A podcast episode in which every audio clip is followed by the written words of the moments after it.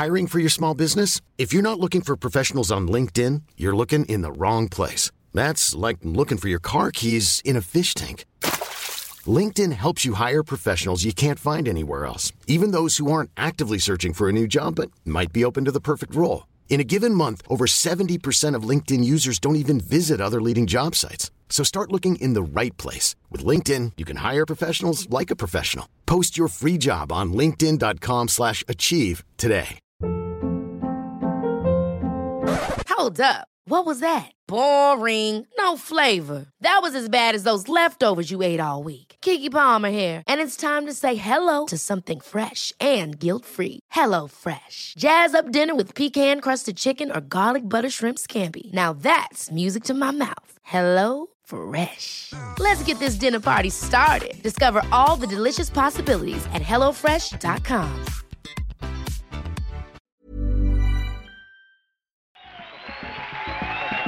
Hi. Welcome back to the uh, program, ladies and gentlemen, and now it's time for something we call uh, Stupid Pet Tricks.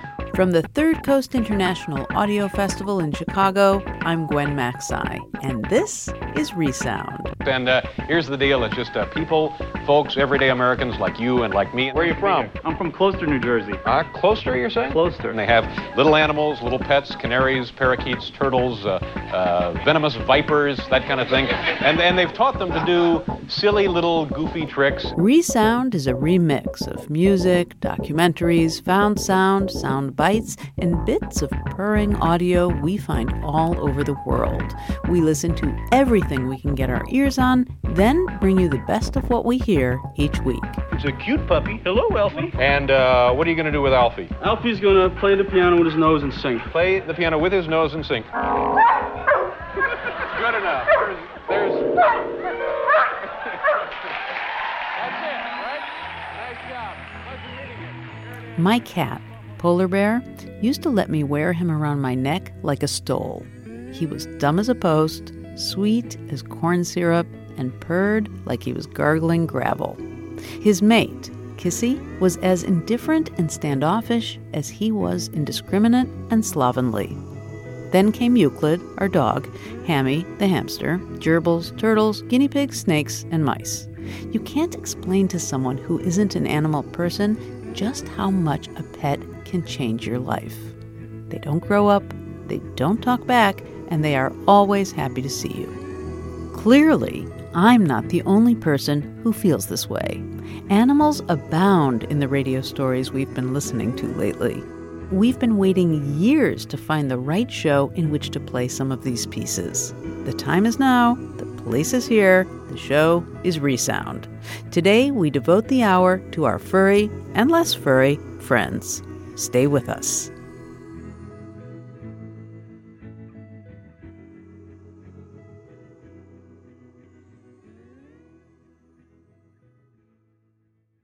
The thought of a pet going missing is an awful one, which is why people now microchip their dogs and cats, just in case the worst happens. But some animals cannot be chipped, though in this case you'd think it really wouldn't be necessary since the pet in question isn't exactly the road runner. In this episode from Reply All, a podcast about the internet, reporter Damiano Marchetti tells our favorite tortoise story, in which Craigslist plays a prominent role.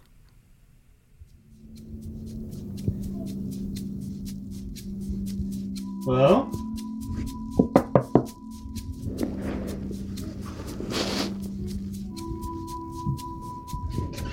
How's it going? Hi, I'm Damiano. Mike? Uh, Mike, this is Trisha. Trisha, really nice to meet you. Ben. What's up, Ben? How you doing? hand, buddy.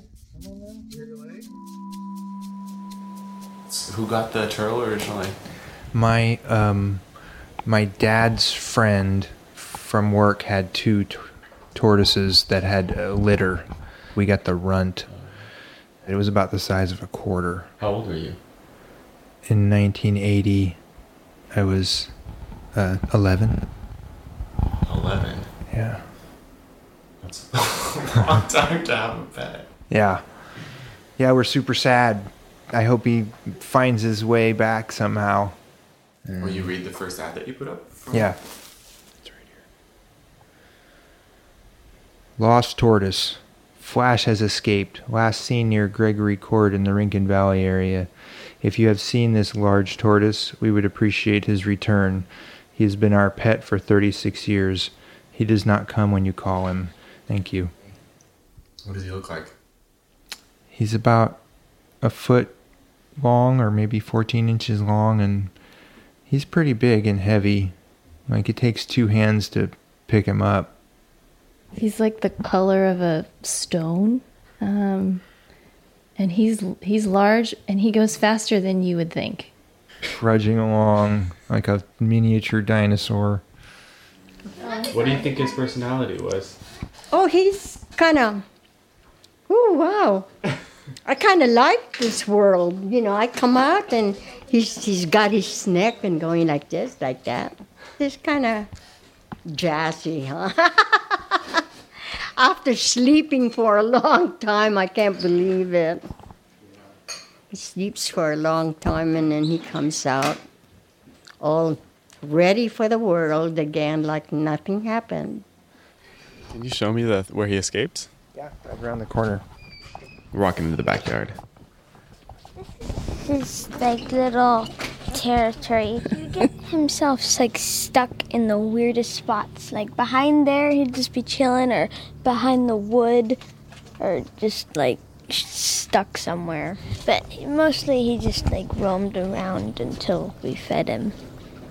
Most. What did he eat? He ate. He eats broccoli, radish leaves, um, rose petals. Uh, he likes dandelions. He loves watermelon. He loves watermelon. Yeah.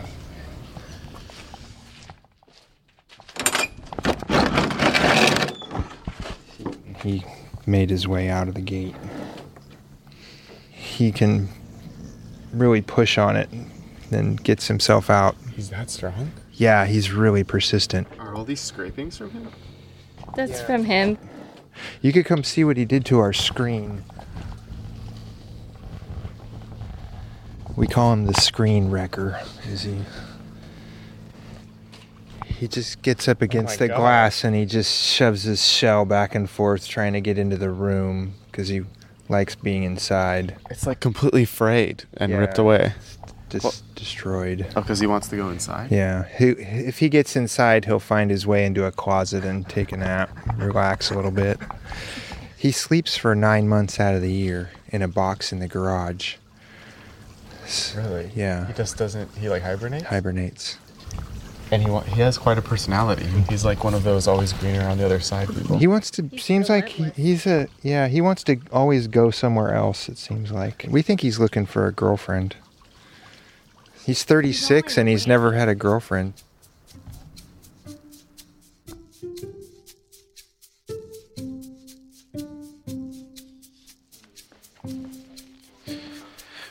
So, uh, Mike just told me something a little crazy, which is that a couple of days ago, the mailman called them and was like, I think I found your tortoise. So they went to look. The mailman pulls out a tortoise, and it's not their tortoise. It's like somebody else's lost tortoise. And so now they have that person's tortoise.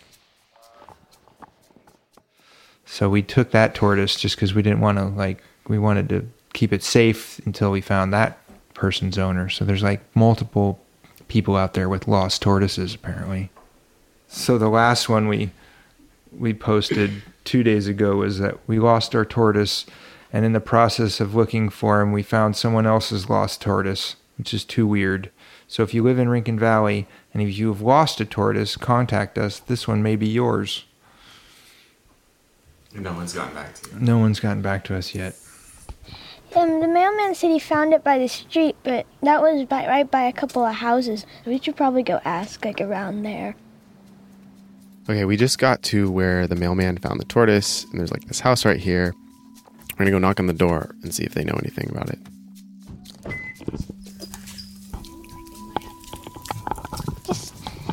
Hello? Hi, um, I'm a reporter and I'm trying to help this family because we found a tortoise here on the, the corner of your road.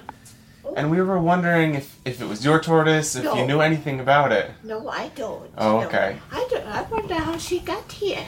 Maybe some, uh, she's somebody's pet, maybe. That's what we were thinking. Thinking. I, uh, the people across the street, they have cats and chickens.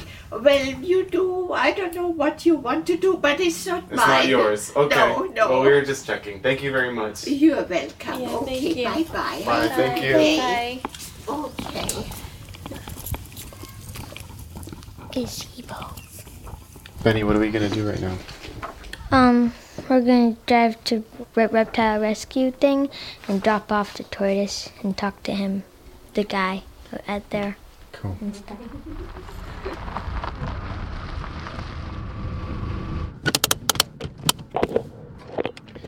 Just got to the Sonoma County Reptile Center here to drop off the tortoise that the family found and to see if they know anything about Flash, their tortoise. Okay.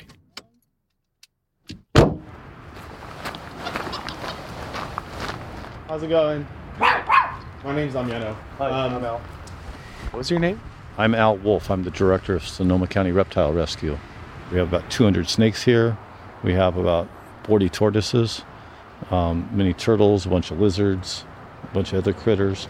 And like in the bucket I just brought, three more rattlesnakes. Yeah, and that's five for the day. What do you do with them? We let them go at people's houses that ask questions. yeah. And if you get bit, go to the hospital. I mean, yeah, it happens to me Have you been occasionally. Before? You 13 times. I hate to count it, but you do. Follow through my zoo here. We're walking to the back of the reptile center.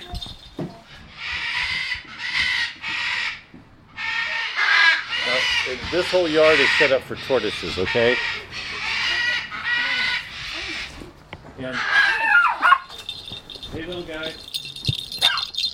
This is set up for box turtles, Russian tortoises, and Greek tortoises. There's two box turtles right there, a box turtle there, a Greek tortoise over there. Um, there'll be probably, I think, 47 tortoises just in this pen. And you live here. And I live here too, yeah. People think it's paradise, but um, do you think having 12 kids is paradise? I don't know. Uh, you know, I have hundreds of kids. it's it's tough. I get up in the morning, start feeding. I come home, like I'll be feeding mice and stuff to all the snakes tonight. You know, we have thawed out frozen mice, so all the they get fed, and then tomorrow anything left over gets fed to the box turtles and the water turtles. They get all the extra thawed out frozen mice. So they're meat eaters.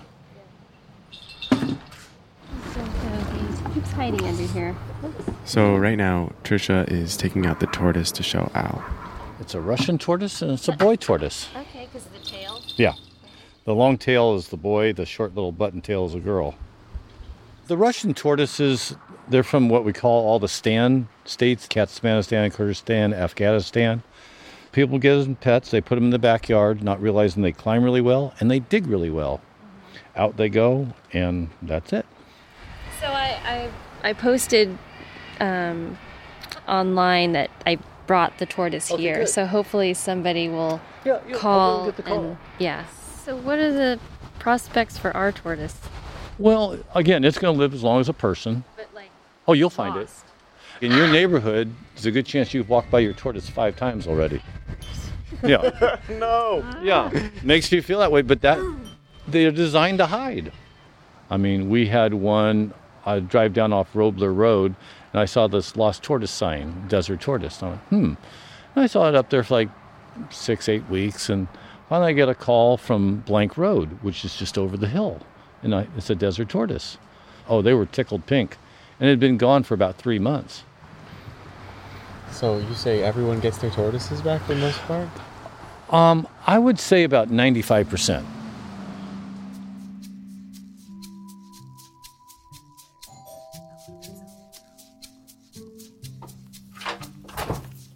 How's it going? Hi. Um, trying to help your neighbors find their tortoise, their lost tortoise. You might know Oh about yeah. it. Come on through. It's kind of messy.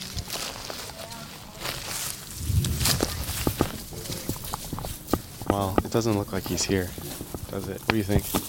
Well, it depends, because most of the time when he escapes, he goes down to the end of the Down court, so he probably was like, oh, that's where I usually go. Why don't I go a different way this time? Under this tree and under the grapes. Hello? Hello? How's it going? trying to find help your neighbors find their, their lost tortoise.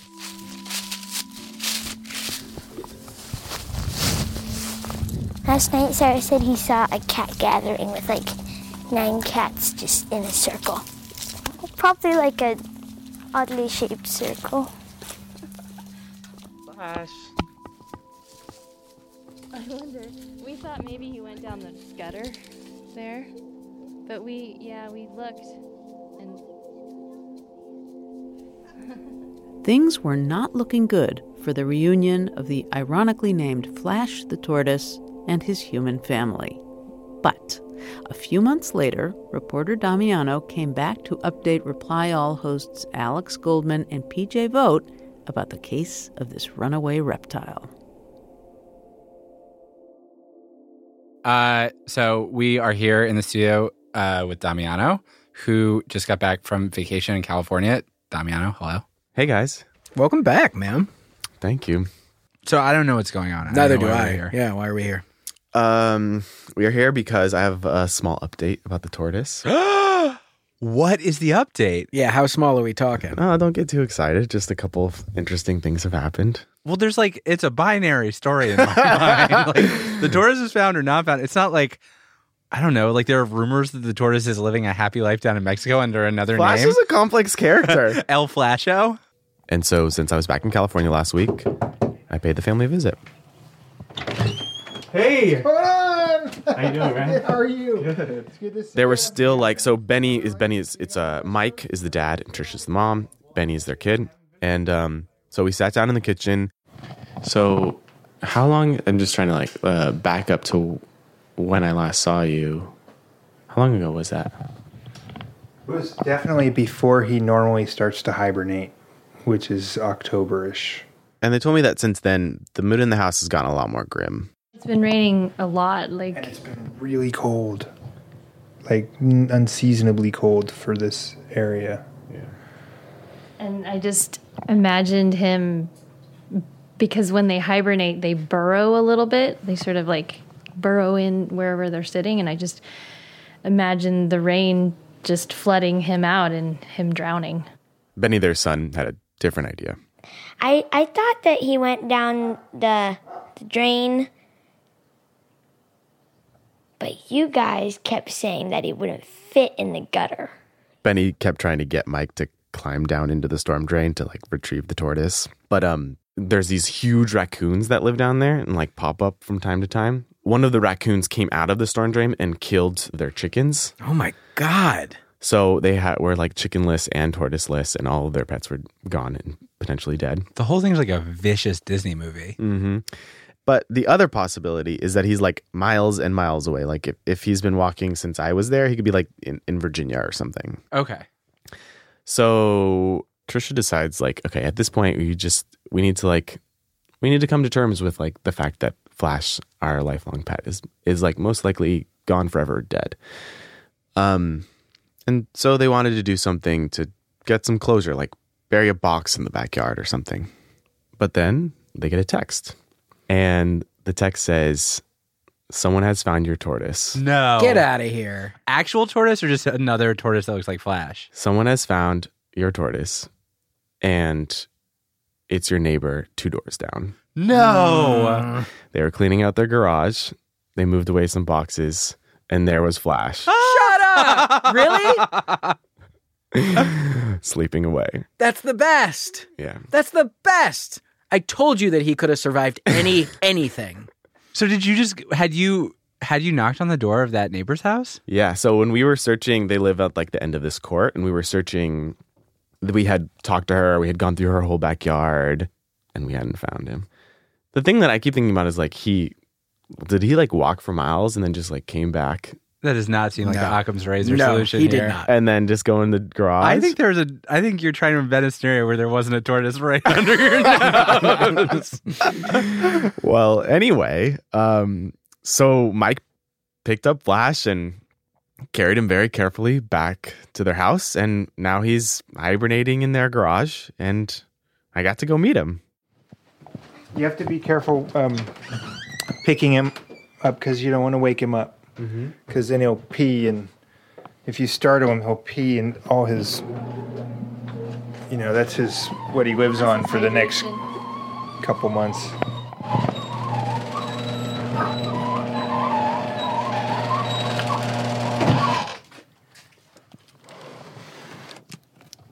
On this shelf, there's like just like a big cardboard box, and he pulls it out and opens it up, and Flash is inside, just sleeping. I see the scratch on his shell. Is that it right there? Yeah, he's he's. It's like works there and there. What What were your impressions of him? He's like a little smaller than I thought he was. He's like very charming, and he's like, do you know when? Can like, you describe his charm a little bit for me, He's just like I don't know. He's just like You're a- clutching yourself He's in not joy. an intimidating size. He's like a nice size, and he's got like a nice sheen to his shell. He's got that one toga on, which is like a Very little, cute. little bit of character. Yeah.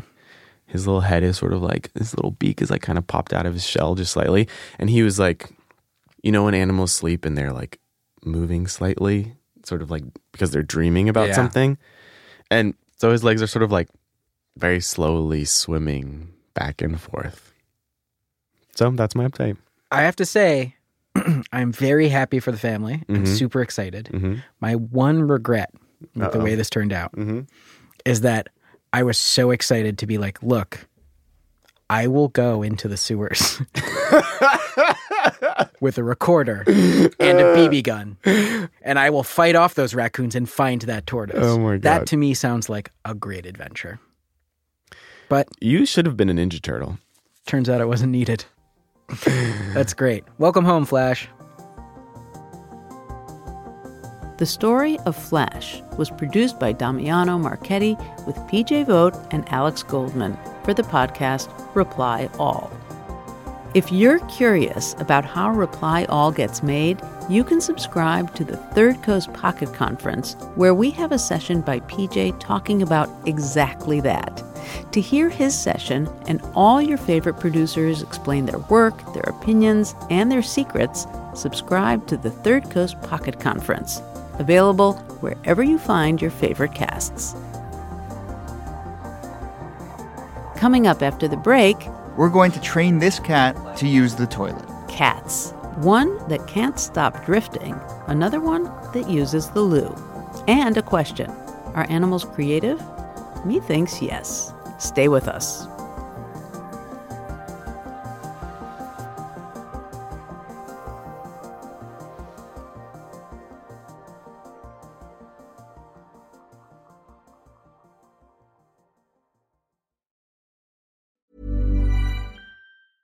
Even on a budget, quality is non-negotiable. That's why Quince is the place to score high-end essentials at 50 to 80% less than similar brands. Get your hands on buttery soft cashmere sweaters from just 60 bucks, Italian leather jackets, and so much more. And the best part about Quince, they exclusively partner with factories committed to safe, ethical, and responsible manufacturing. Elevate your style without the elevated price tag with Quince. Go to quince.com slash upgrade for free shipping and 365-day returns. I'm Sandra, and I'm just the professional your small business was looking for. But you didn't hire me because you didn't use LinkedIn jobs. LinkedIn has professionals you can't find anywhere else, including those who aren't actively looking for a new job but might be open to the perfect role, like me.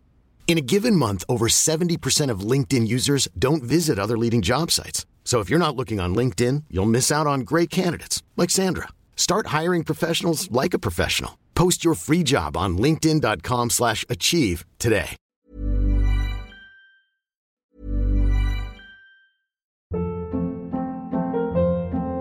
Hold up. What was that? Boring. No flavor. That was as bad as those leftovers you ate all week. Keke Palmer here, and it's time to say hello to something fresh and guilt-free. Hello Fresh. Jazz up dinner with pecan-crusted chicken or garlic butter shrimp scampi. Now that's music to my mouth. Hello Fresh. Let's get this dinner party started. Discover all the delicious possibilities at hellofresh.com.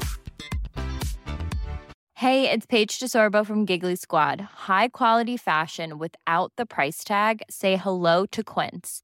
I'm snagging high end essentials like cozy cashmere sweaters, sleek leather jackets, fine jewelry, and so much more. With Quince being 50 to 80% less than similar brands. And they partner with factories that prioritize safe, ethical, and responsible manufacturing. I love that. Luxury quality within reach. Go to quince.com slash style to get free shipping and 365 day returns on your next order. Quince.com slash style.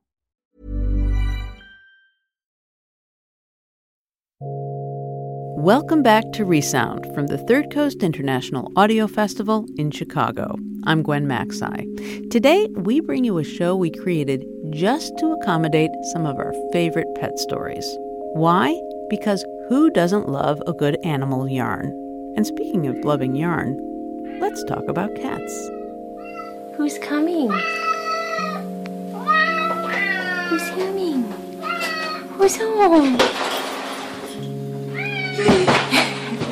It's me. it's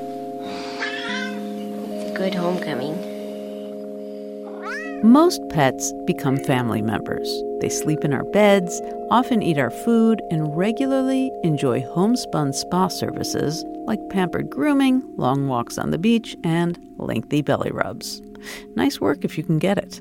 But some people, including the great Charles Mingus, believe our pets can be trained to perform even more human like tricks, specifically, peeing in the pot.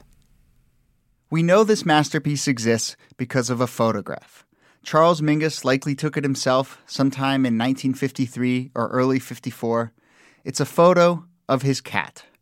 There it is, jet black with a white belly and chin, and he's perched on the side of a toilet bowl. He's got his tail in the air and a look of content concentration on his face. It's a look that's best described as the kind of look a cat would have when taking a dump into Charles Mingus's toilet. The photo is on the cover of a small pamphlet, which you could order directly from him by mail, called The Charles Mingus Catalog for Toilet Training Your Cat. Step 1. You must train your cat to use a homemade cardboard litter box. Start moving the box towards the bathroom. Do it gradually. You got to get him thinking. Then you put the box on top of the toilet. Mingus gets extremely detailed. Cut a small hole in the very center of his box, less than an apple, about the size of a plum. Right away, he will start aiming for the hole. It goes on and on like this. And after a week or two, you will realize that you have won. The most difficult part is over. Mingus concludes with some crucial advice. The main thing to remember is not to rush or confuse it. Good luck, Charles Mingus, 1954. Yeah. In 2014, in a two bedroom apartment in Crown Heights, Brooklyn, we're putting the Mingus method to the test. Hi. Judy, nice to meet you. Nice to meet you. So, who is this? This is Dizzy. Dizzy. Dizzy's a five and a half month old kitten. We're going to train this cat to use the toilet. Licking the microphone. Dizzy is that perfect mix of trusting and playful and super cute. And his owners, Kevin and Nicole, are going above and beyond. We have been playing a lot of Charles Mingus for him. Awesome. I asked Mingus biographer Gene Santoro about that. What song would he play for the cat? You know, to get him in the mood. If you put on something like Better Get It in Your Soul, the cat's likely to not be too happy because it's raucous. You might want to listen to Farwell's Mill Valley. It's a very, very beautiful piece. As you flip through the catalog, you can interpret it in two ways. One, it's the work of a crazy musician stuck in his railroad apartment. When I listen to Mingus's music, sometimes I think of it as sort of a map to his fevered mind. The pamphlet, it reads the same way. But it also tells a second story, that of a creative mind in overdrive. That nagging urge that led to his cat training obsession is the same thing that drove his musical genius. there isn't a disconnect. He was doing jazz, so there was improvisation involved. But when he was writing the music for like the heads and the themes and things like that, he was attempting to notate down to the breath control exactly what each note in those themes would be for every instrumentalist. And this is the period we're talking about where this gets generated. It's that same sort of like step by step, I'm going to take you through this, and then you're on your own. Do you have cats? I inherited a cat from my daughter when she left home, yeah. Does it use the toilet? Uh, it does not, no. It strikes me as a longtime cat cohabiter or whatever I am that it actually makes sense in terms of the cat's psychology. Everything is very gradual. You know, it's not a dog. You can't hurt it. This project, do you think he thought he would make money? Oh, yeah. I mean, that's why he was selling it. He'd talk about it after gigs with people or stuff like that. Imagine that moment a smoky jazz club, 1954. You go up to chat with the legendary bass player. You want an autograph or maybe a little musical advice. But before you know it, he steers the conversation towards getting you to buy his pamphlet about toilet training a cat.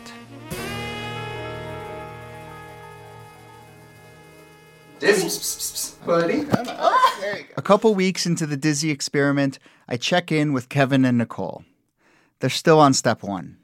Yeah, we woke up this morning to a surprise on the bath mat. And then a few days ago, he just sort of missed the box. You know, there's an easier way to do this. On the internet, you can buy a kit, and it's basically a modern version of the Mingus method. But Kevin and Nicole are following the catalog cardboard box, newspaper litter, patience, and time. It took me about three or four weeks to toilet train my cat. Nightlife. Um, it's a little bit of a hassle. It just requires a little bit of undoing of bungee cords and moving things around and newspaper flying everywhere in the bathroom. Do it gradually. He's so cute, so it's worth it. Mr. Mingus, what do you think of this eviction today? I think America is beautiful. As the 50s moved into the 60s, Charles Mingus's life began to fall apart. There's this documentary from the time, which shows him being evicted from his apartment. Charlie, do you think you're being persecuted because you're a jazz musician? No, I think I'm really being helped. I really think I'm being helped. In what way? I don't know. I think that uh, maybe uh, people get to see what's going on. His belongings are all over the sidewalk. He's walking down the stairs, holding a shotgun, babbling erratically. His whole scene had collapsed musically. He was doing a lot of pills. Later in life, Santoro says his children, visiting their father in Los Angeles, discovered a collection of bottles filled with urine. He told them, I think, at different points that these were like experiments he was doing, but he was out of it. Mingus wrote some of the greatest jazz of the century, but he never really made any money off of it. Suffice it to say, he never made any money from the catalog either.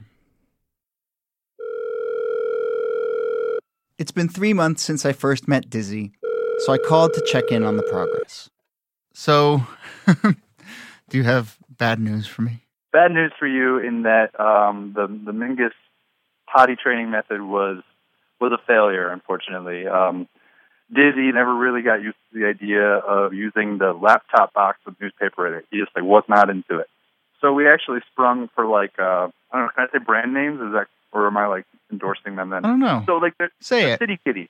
City Kitty is a, is the brand. There, I said it. Okay. Uh, yeah, I feel a little bit like a sellout, but uh, he had trouble. He had trouble being on target. Well, look, you know, I don't think you're dishonoring the legacy of Charles Mingus or anything. I just think that your cat is not feeling it. Well, I appreciate that. Thank you. All of public radio listening America is pulling for Dizzy to pull it off one way or another. Well, good. Yeah, I hope so. We certainly are. Mingus was onto something. There's certainly a benefit to it, both spiritually and logistically in the household. And you're not going to throw out any of your Mingus records or anything. No, no, not at all. If anything, it has only it has only furthered my love of the man and his music.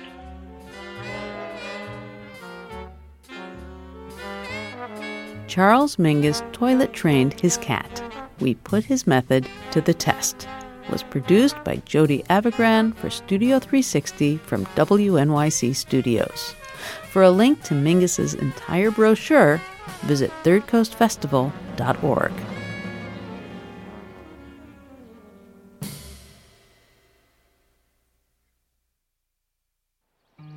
I decided to get rid of my lovely cat. He loves to play. I think he's teething. Oh! Oh! Stop it! He's very loving and uh, kind. I'm saying nice things about you. Go away. As any cat owner will tell you, cats have a mind of their own. Famous for being finicky and standoffish, you cannot push a cat around. And, much to many cat lovers' dismay, you can't make a cat love you. They do or they don't. Our next story is about a cat who didn't, and he could not be contained. Literally. As soon as we brought Snowdrift home, he had to be out exploring, whether it was terrorizing small children next door Snowdrift has been in the house, and Maya and her playdate are terrified. or hopping into cars and going home with strangers who lived miles away. Hey, George and Jennifer, we have never met, but we've met your cat Snowdrift. The phone rang because of him more than anyone else in our house. But before we get into all of his adventures, the frustration and anguish he caused, and his secret life, Snowdrift started out as a six week old kitten from the hilltop neighborhood of Tacoma. Our old cat died. Our daughter Lucy started looking at ads for kittens on Craigslist. She instantly fell in love. We let her give this gray striped tabby with a pink nose a name, and she chose Snowdrift. We didn't know he was a boy, so we got him like pink everything. The, the pink bed, little pom poms, and pink toys. George, my husband, made sure we were extra careful walking around the house. He was this tiny little cotton ball. My main concern was that one of us would step on him and kill him with a single step because he was the size of a, a small plum. One of the first things we did when we brought him home was give him a bath and pick dozens of fleas off his little body. He was absolutely adorable. At night, we would put him in bed with Lucy. All of a sudden, I could see his tail twitching, and then he would start scratching and biting. He would just go bonkers. Like clockwork, Lucy would call out. Mommy, can you take Snowdrift out of my room? Night after night after night. Mommy, can you take Snowdrift out of my room? Mommy, can you take Snowdrift out of my room? Mommy, can you take Snowdrift out of my room? Can you take Snowdrift out of my room? By about three months old, he would slip past our legs and go out the front door or hop out of windows two stories up. After Snowy got his first taste of hunting, he could not be contained. I remember when he got his first mouse and I tried to take it away from him, and this deep guttural growl came from deep within, like, and he would not let me have his mouse. Ran off and ate it. It was his first kill. I think he was only a few months old. He loved it. He'd bring small birds into our bathroom, leaving a mess of feathers, two little toothpick legs, and a head. Then he moved up a size and started attacking our neighbors' chickens. Hello, it's the people down the street that have had a problem with your cat uh, for about four months. Next message. Your cat got into the yard again, and I have called several times about this, and this is my final call. If we can figure out some way to uh, not have your cat eat my chickens. I've been here for 13 years, and my chickens are six years old. Things got really bad the day Snowdrift ate a toe off of one of the beloved chickens. Yep, we paid the vet bill, and the chicken did appear to be missing a toe. He chased one chicken down 45th Street to Dick's Burgers. Another time, he scared one into the Guild 45th movie theater. One of the hens was so frightened it crossed a busy road and ended up at a taco shop. Some customers there took her home to their place in SeaTac, and her neighbor eventually got her back after posting a $100 reward on Craigslist. Snowdrift was becoming a menace.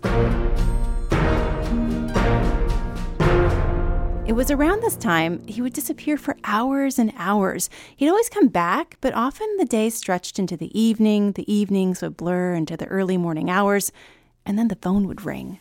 Next message sent on Tuesday, July 23rd at 3:23 a.m.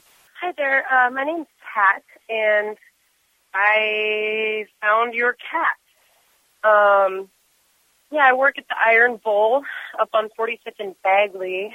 So, um, yeah, I'm not really sure what to do. And I believe that I've seen this cat here before. He likes to come over to our bar.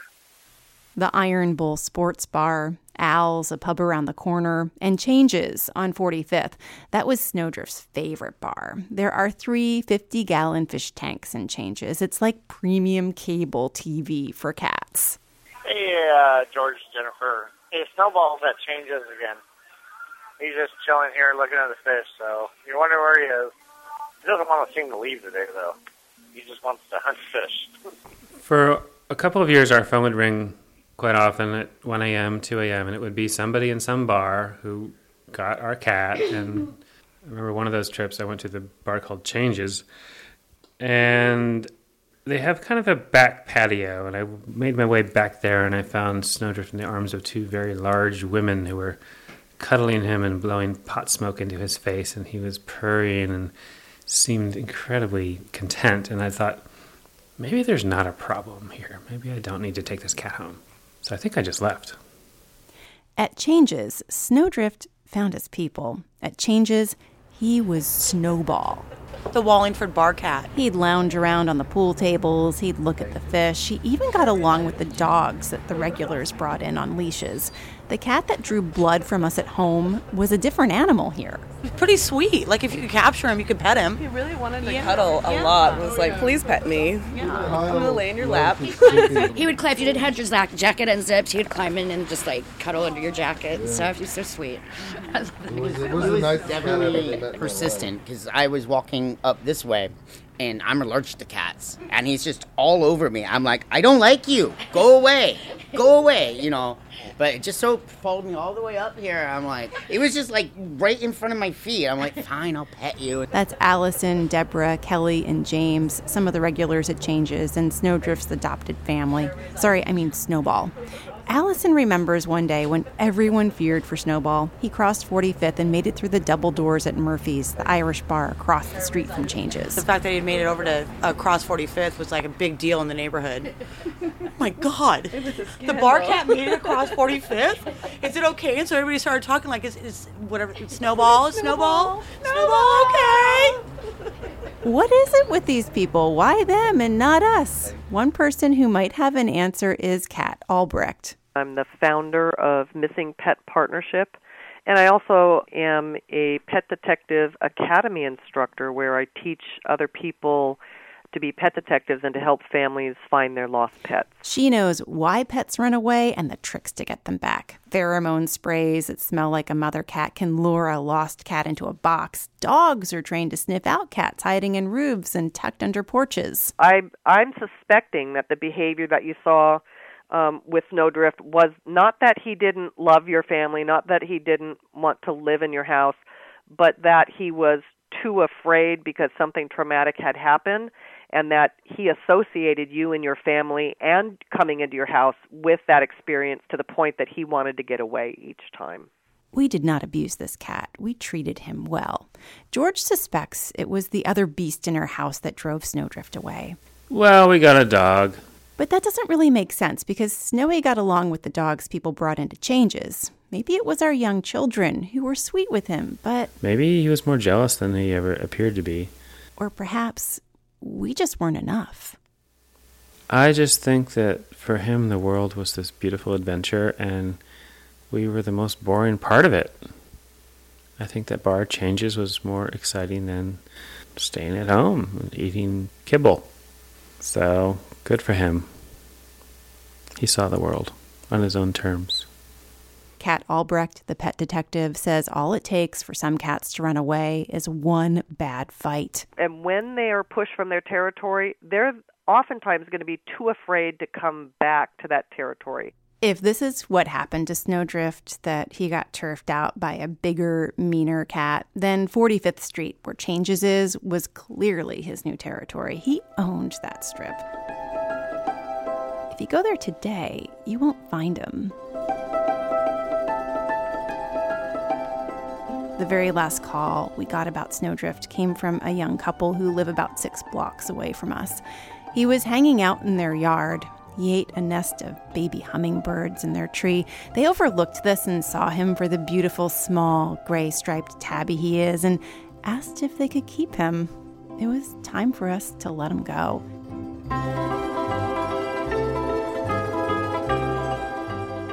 When I went there with the kids to say goodbye, Snowy took one look at us and dived under the sofa.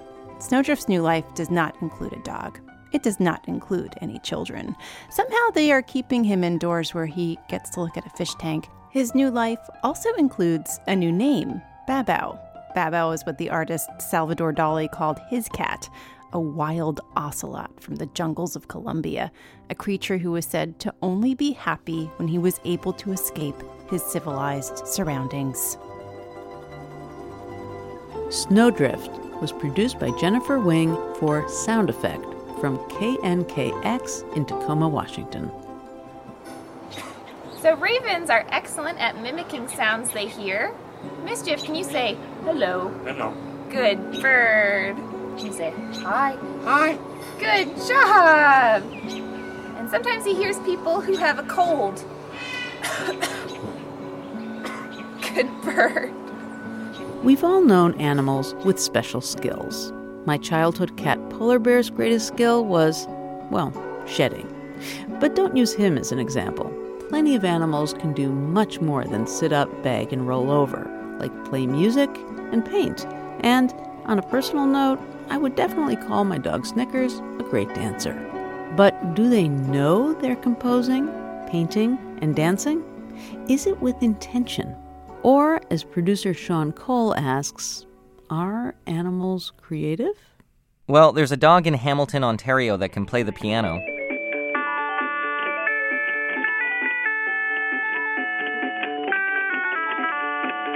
Of course, it's just a little toy piano with blinking red lights that tell you when to hit the keys. There's also a dog in Brooklyn named Tillamook Cheddar that sort of draws with her paws, and really the rest of her body too. Her her art is de- definitely uh, there's a destructive element to it. You know, she definitely she's very aggressive and she sort of goes at it and attacks it.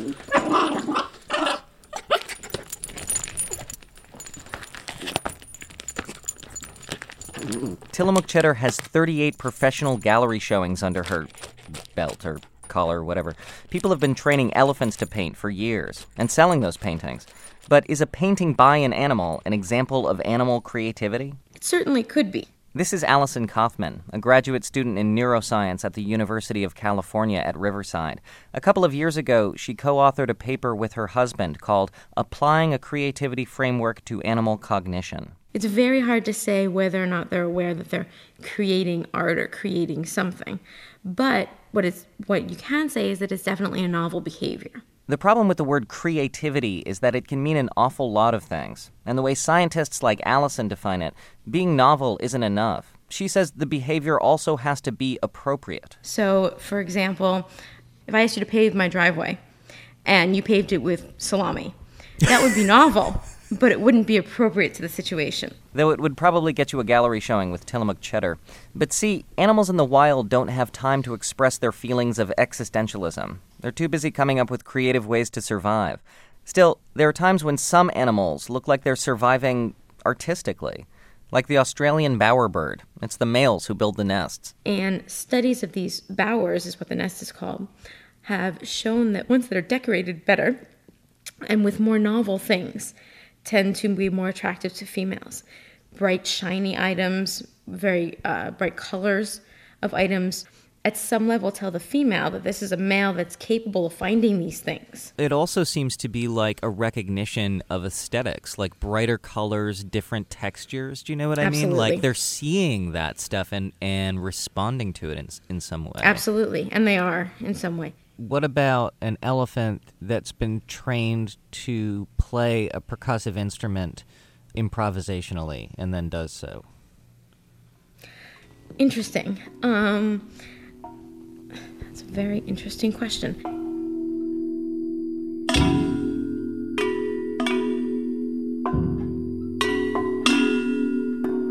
This is a track off of Elephonic Rhapsodies, the second album of a group called the Thai Elephant Orchestra. They're elephants, holding mallets in their trunks and banging on huge instruments. The classic instrument is a big xylophone like instrument. Um, Thai people call it a ranat. David Soldier designed the instruments and helped teach elephants at a conservation center in Thailand how to play them. They were already painting, he says, so music wasn't much of a stretch. He's even got a soloist or two. For instance, the second cut on Elephonic Rhapsodies is uh, verbatim one of the elephants, Pung, improvising by himself. He wasn't, you know, taught this melody. He just made it up, playing it on the ranat.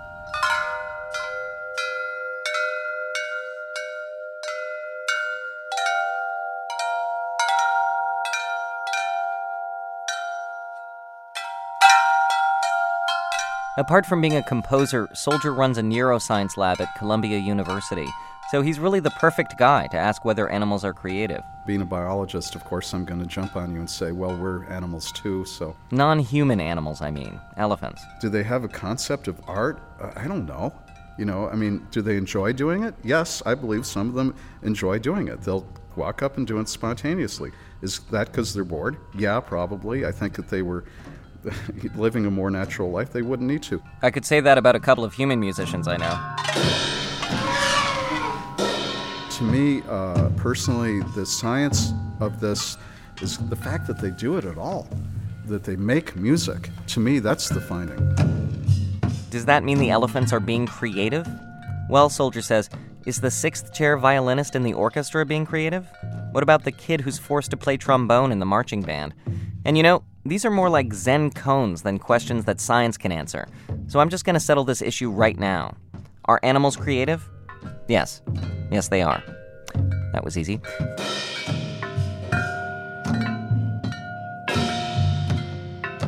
Are Animals Creative? was produced by Sean Cole for Studio 360 from WNYC. They sure do love their pets over there.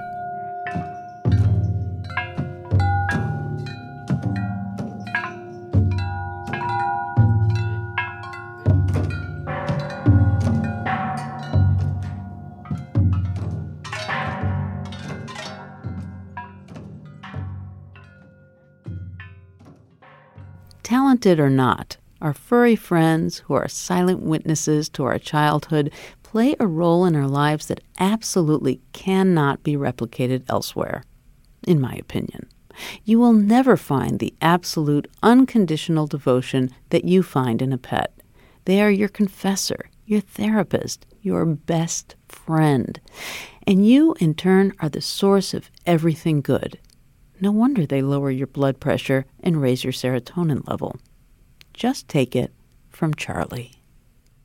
My guinea pig, her name is Turnip, is two, and her birthday's in May 1st. She's a plump little guinea pig. She's very fat. She has a huge nose. She has a really fat bum. And her neck is white, and her head is brown. She nibbles me a lot. She pees on me a lot. When she gets happy, she goes. When she gets upset, she goes. when she's just really calm, she's like.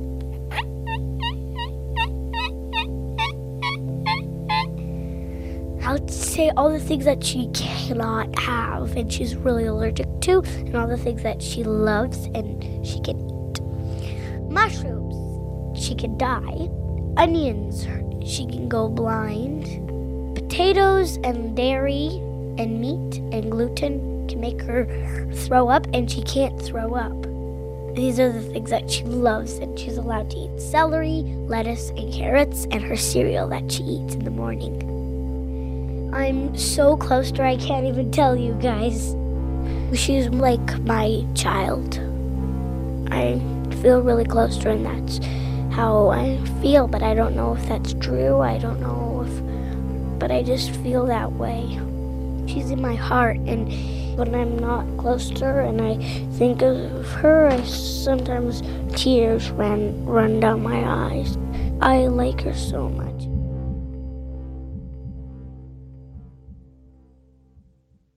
That's a that's a heavy brain for a tiny body. That's a lot of feeling for one person. I don't feel anything like that about anybody. Is that bad? But I think it's too much. It's okay to love your guinea pig that much, in my opinion. When I saw that one of the three of us would be a child, I was intimidated. Now I'm like, this is ridiculous. He's intimidated by you. What does you. that even mean? He's scared. I think he thinks you're smarter than him. That is not true. Oh, you're more charming. You're more smarter than me. You've been alive longer than me. Yeah, that you get dumber when you get older. Charlie's Conundrum was produced by Sook-Yin Lee and Veronica Simmons for the podcast Sleepover from the CBC. Sleepover throws three complete strangers together in a hotel room to talk about their problems and get fresh perspectives. You never know what will bubble up, but it's always intriguing. For a link to binge all of season one and get caught up on season two, which just launched a few weeks ago, visit thirdcoastfestival.org. Okay. One more present. Awesome. Whose kittens are those? Yours. Ours? Your guys's. Oh my god. I love it. My childhood pet, Polar Bear the cat, died at the age of 16 after I left for college. I like to think that that was purposeful on his part, but I can conjure up the feel of his fur, to say nothing of the roar of his purr, with great ease. I miss his zany, stupid, completely weird quirks, like, say, eating corn off the cob. These days, I have two dogs that have taken his place, sleeping at my feet and sometimes listening to my woes. But as much as I love, adore, and treasure my pooches, it is true that you never forget your first. So, Polar Bear, here's to you and the life you devoted to sunbathing, shedding, and loving a toddler till she was grown.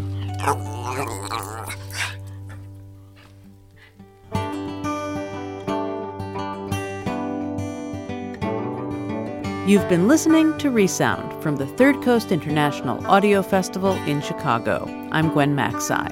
The program is produced by Dennis Funk and curated by Johanna Zorn and Maya Goldberg Safir. Isabel Vasquez is our production assistant. Music featured on Resound is provided by Patient Sounds, a private press record label and book publisher based in Chicago. You can find a track list for this episode along with links to songs from the Patient Sounds catalog at thirdcoastfestival.org. While on our website, you can re listen to today's program, check out more than 2,000 outstanding documentaries from around the world, and subscribe to our podcast. Support for Resound comes from Emma, a web based email marketing and communication service helping businesses and nonprofits manage their email campaigns and online surveys in style. More at myemma.com. The Third Coast International Audio Festival is a nonprofit arts organization made possible with lead funding from the Richard H. Driehaus Foundation and the John D. and Catherine T. MacArthur Foundation. Additional support is provided by the Agudino Foundation, the Menaki Foundation, and the National Endowment for the Arts. Special thanks to our many individual contributors from Chicago and around the world.